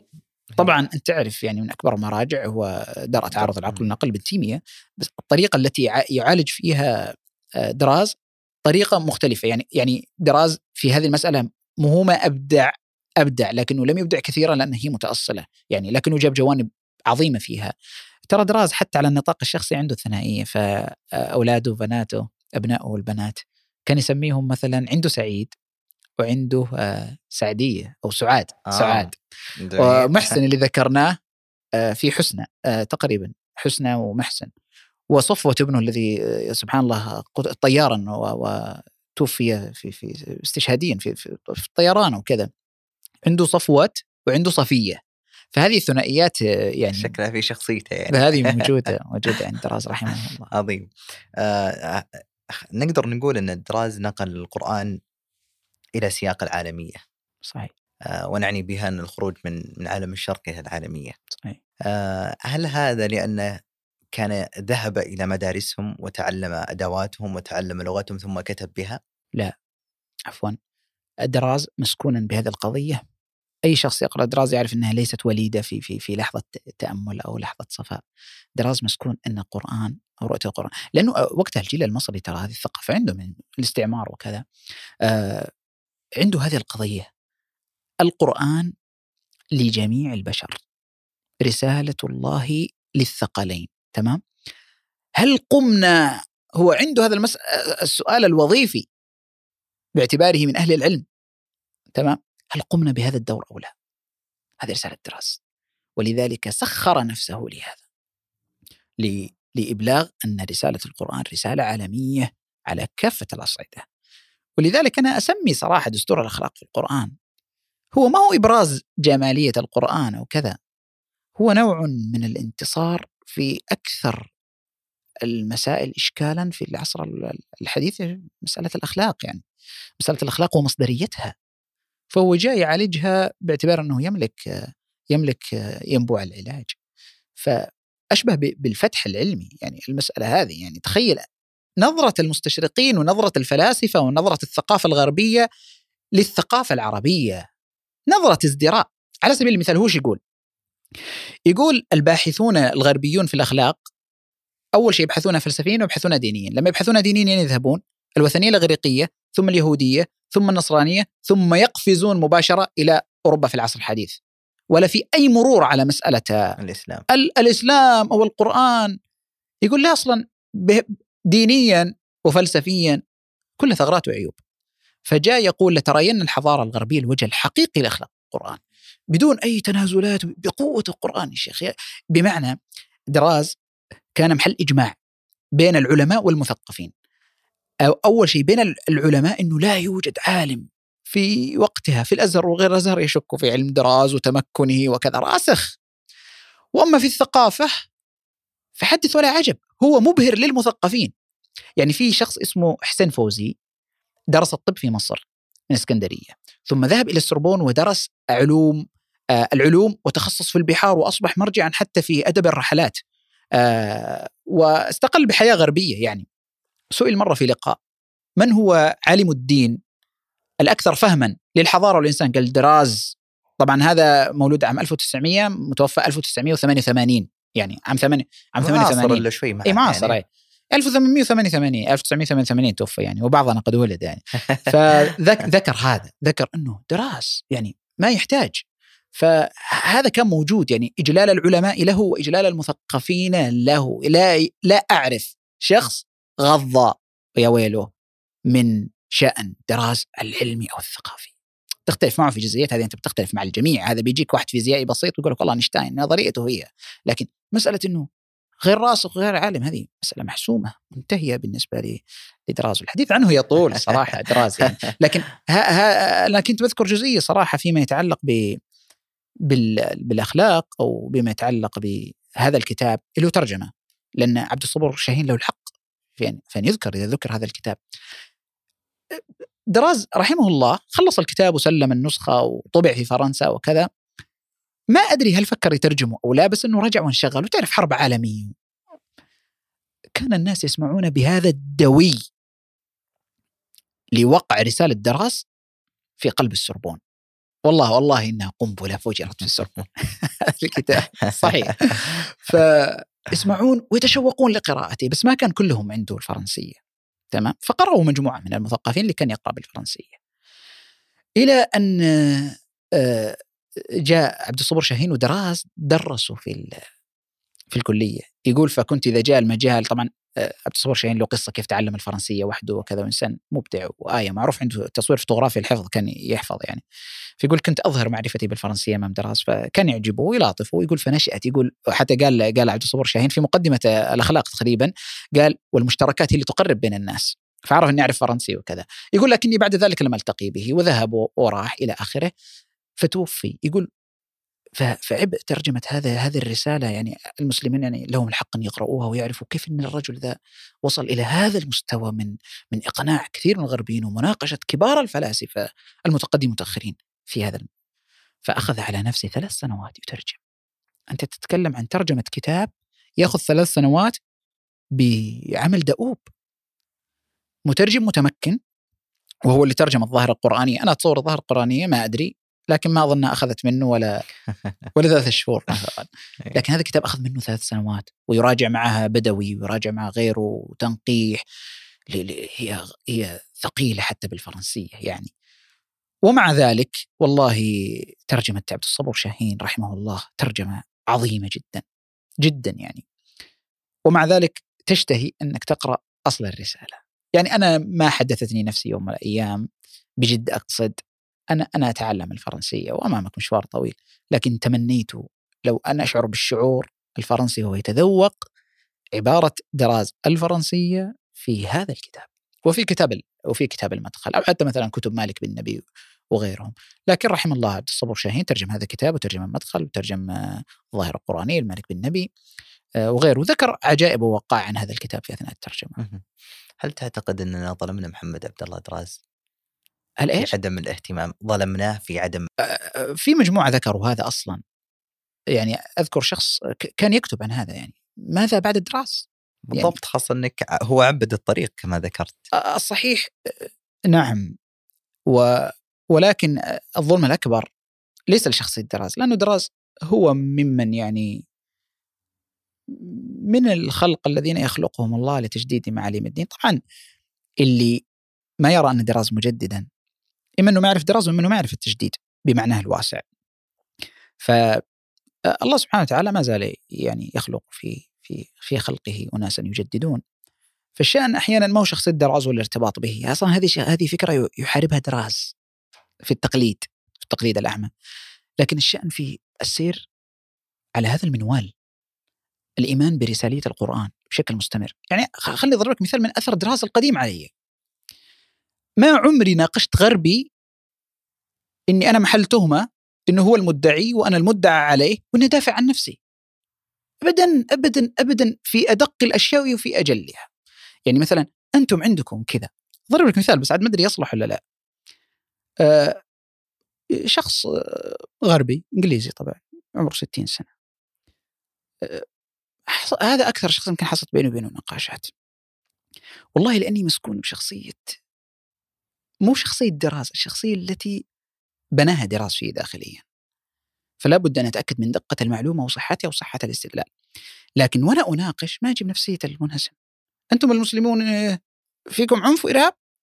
أنا ما أجي أقول لا لا لا إحنا كيوتين ورهيبين وما إحنا إرهابيين. هذه النظرة ما هي موجودة عندي. طبعا والسبب تأصيل دراس يعني أنا قلت لك النبأ العظيم تعرفت عليه قديما. فهذا الشخص مرة قال لي أنتم عندكم مشكلة مع المثليين فقلت له أنا عندي مشكلة مع ستريت أصلا عندي مشكلة مع المغيرين أو أهل الفطرة أي. كيف؟ ثم ذكرت له خمس جوانب يعني قرآنية أن القرآن جاء لتأصيل العفة تمام؟ هذه العفة بعيدا عن دوافعك العلاقة المغايرة لابد أن تكون بعد زواج ولا بد أن تكون آه، علاقة لها كذا وكذا وكذا وكذا من الالتزامات وأنه أي تفريط فيها يجعل العلاقة غير شرعية. إذا كانت غير شرعية باعتبار مصدرية الإلزام فأنا ما فرقت معي علاقة مثلية أو كذا. طبعا أنا عارف أصلاً أنا عارف وش, وش هدف سؤاله وعارف ما الجواب اللي ينتظره. إني أقول لا إحنا ما عندنا مشكلة أو إحنا عندنا مشكلة لأنها كذا وكذا. لا لا لا. أنا أعطيك خمس مشاكل مع المغايرين. وستريت أو ما أدري إيش تسميهم الناس العاديين الفطريين ممتاز ليش؟ لأنه هذا السؤال يجعلك تفكر بطريقة إيش؟ إنه واحد لديه دوافع مثلية مثلا ويدافع هذه ظرف ما تعرض له ويدافع هذه النوازع لديه وكذا وهو متورع قد ترى قد يراه بعض الناس بهذا الطرح إنه اسوء بكثير من الشخص اللي على الفطرة وكل يوم وهو مع امرأة ولا يبالي وما إلى ذلك وهذه ليست النظرة القرآنية لابد أن نعرف لأنها معارضة للعفة وحفظ الفرج وما إلى ذلك. فأنا أقول له لا إحنا عندنا مشكلة مع كل شخص غير عفيف. أنا أرى أن هذه الرؤية القرآنية. ممتاز؟ ولما أقول عندي مشكلة لا أعني أني سأعاقبه. أعني أنه هذا أول شيء خطأ والدليل على أنه خطأ كذا وكذا وأنه قد يعاقب وقد لا يعاقب قد يقام عليه حد وقد لا يقام عليه حد. يقول أنتم تقتلون؟ ترى في النصوص قد يقتل حتى الستريت يعني. حتى اكون مضطردا مع كثرنا ستريت معليش بس أقصد عبارة الناس في وسائل التواصل يعني. فهذا الرجل اللي على الفطرة. هذه يعني هذه من الحوارات اللي أذكرها يعني حوارات كثيرة جدا. أحاول ما تقمص شخصيه دراسه أحاول أعرف كيف استفدت من دراسه كيف تناقش؟ كيف إنك تكون أنت صاحب آه، قوة وإنك صاحب حجة وإنك صاحب رسالة؟ ما تكون تحت ضغط الثقافة الغربية باعتبارها ثقافة مسيطرة أو مهيمنة أو غالبة؟ وكل شخص يسألك سؤال تقول إحنا لا إحنا لا. بالعكس أنا اكتشفت يعني زبائن اخلاقيه في في في حياة الغرب. وناقشهم من هذا. يعني مرة كنت جاء رجل كندي يشتغل في أرامكو جاء الجيزان تقابلنا في مكان كذا وفتحنا سالفة. فقال والله أنا جالس هنا يومين وكذا كان شخص لطيف قال جالس في جيزان يومين وكذا إيش رايك أنت؟ قابل قلت له ممتاز توعدنا في مكان لا بل الفندق اللي كان نازل فيه في إفطار وكذا. قلت له بيجيك أنت قهوة يعني. وتقهوينا وكذا. جاي مسكون بالنفسية هذه إنه إحنا وإحنا وإحنا وأنتم وأنتم وأنتم. ممتاز؟ مع إنه رجل لطيف. فكان في امرأة تمشي في البوفيه وكانت يعني محجبة ومنقبة ولابسة قفاز. جزاها الله خير. بغض النظر أنك ترى هذا واجب ولا ما هو واجب وتأخذ الإفطار وكذا. فقال لي كلمة ما أنسى قال لديكم لديكم آه لديكم أفعال كثيرة غبية. يعني أنا ما أنساها. stupid كذا قالها. أشياء كثيرة غبية تسوونها. قلت صحيح. كما إن لديكم أضعافها في كندا. الرجل أول مرة يقول كذا شلون؟ بعد قلت له كذا وكذا وكذا وكذا. ما أقول له بنفسية المهاجم هذه مش شخصية دراز ترى دراز تقرأ كل الكتاب ما كان يهاجم ويتشنج وكذا. كيف يجي لك بالفيلسوف ويشويه يعني على على نار هادئة جدا يذوب ولا أحد يرى إنه متشنج.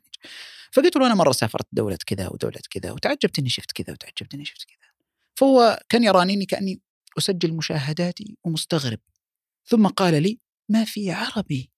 سبق انه تحدث عن بيئتي وثقافتي بالشكل هذا. شفت مثل يقول آه صحيح عندنا ذي. ليش؟